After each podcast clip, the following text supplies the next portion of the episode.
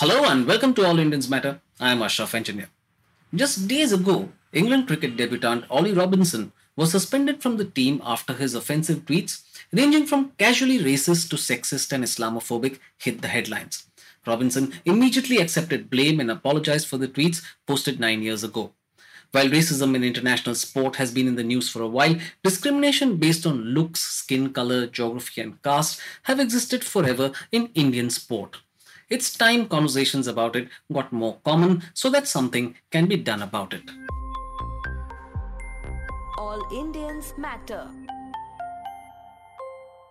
Sport is a mirror of society. It reflects its resilience, its ambitions, its striving for a better tomorrow, and also its prejudices. In a video posted in 2020, West Indian cricketer Darren Sammy spoke about being called Kalu which translates as Darky by Sunrisers Hyderabad teammates during the Indian Premier League in 2013 14. I instantly got angry knowing now what it meant. There was laughter whenever someone called us that. It wasn't funny, it was degrading, Sammy was quoted as saying, adding that his teammate Thisara Perera of Sri Lanka was also called the same name. This prejudice is not directed only at foreign players but at Indian players too. Indian football great Bhaichung Bhutia revealed that he and his teammates were racially abused on and off the field regularly.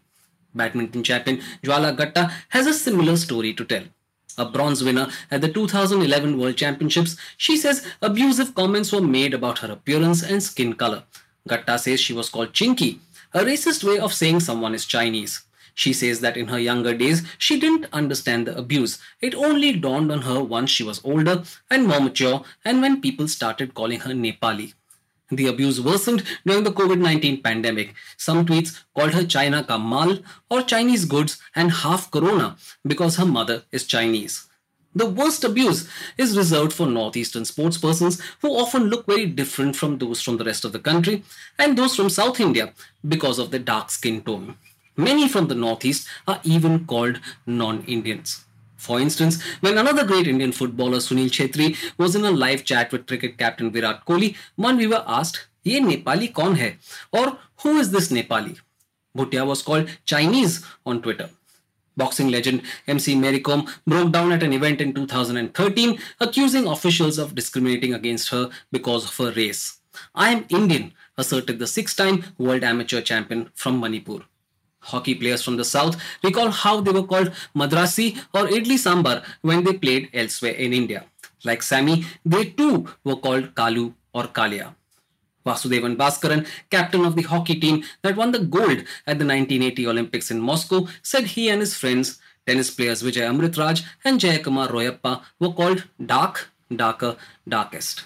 Sadly, none of these incidents comes as a surprise in a country that places huge emphasis on skin color, social standing, and regionalism, such comments are taken as a given and aren't considered a big deal. One indicator of our colorism is a 2016 report that pegged the market for fairness creams at rupees 2000 crore. It stands to reason that it's only grown since then. But while we may not be amazed at such entrenched racism in Indian sport, should it be so? It's a complex issue, no doubt about it. One way of dealing with it is to engage with the offender calmly, offender, I beg your pardon, calmly, and help them realize it's wrong. After all, ignorance is the greatest source of racism, but it won't be enough. There is a strong case for introducing gender, race, and caste sensitization programs within sports teams and managements.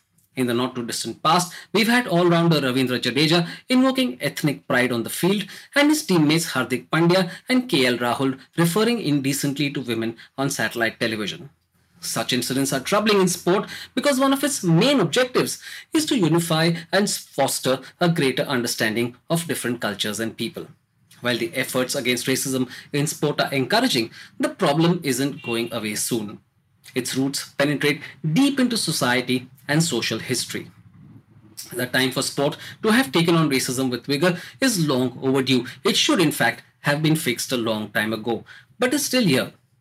And no amount of knee jerk solutions will work. What sport, especially Indian sport, requires a sensitization and an overhaul of attitude so that becomes a safe arena for sports persons in the future. Only through a societal effort and understanding of what makes people racist can we hack away at the root of the issue. This is not a problem in any one sport, it's a problem in society.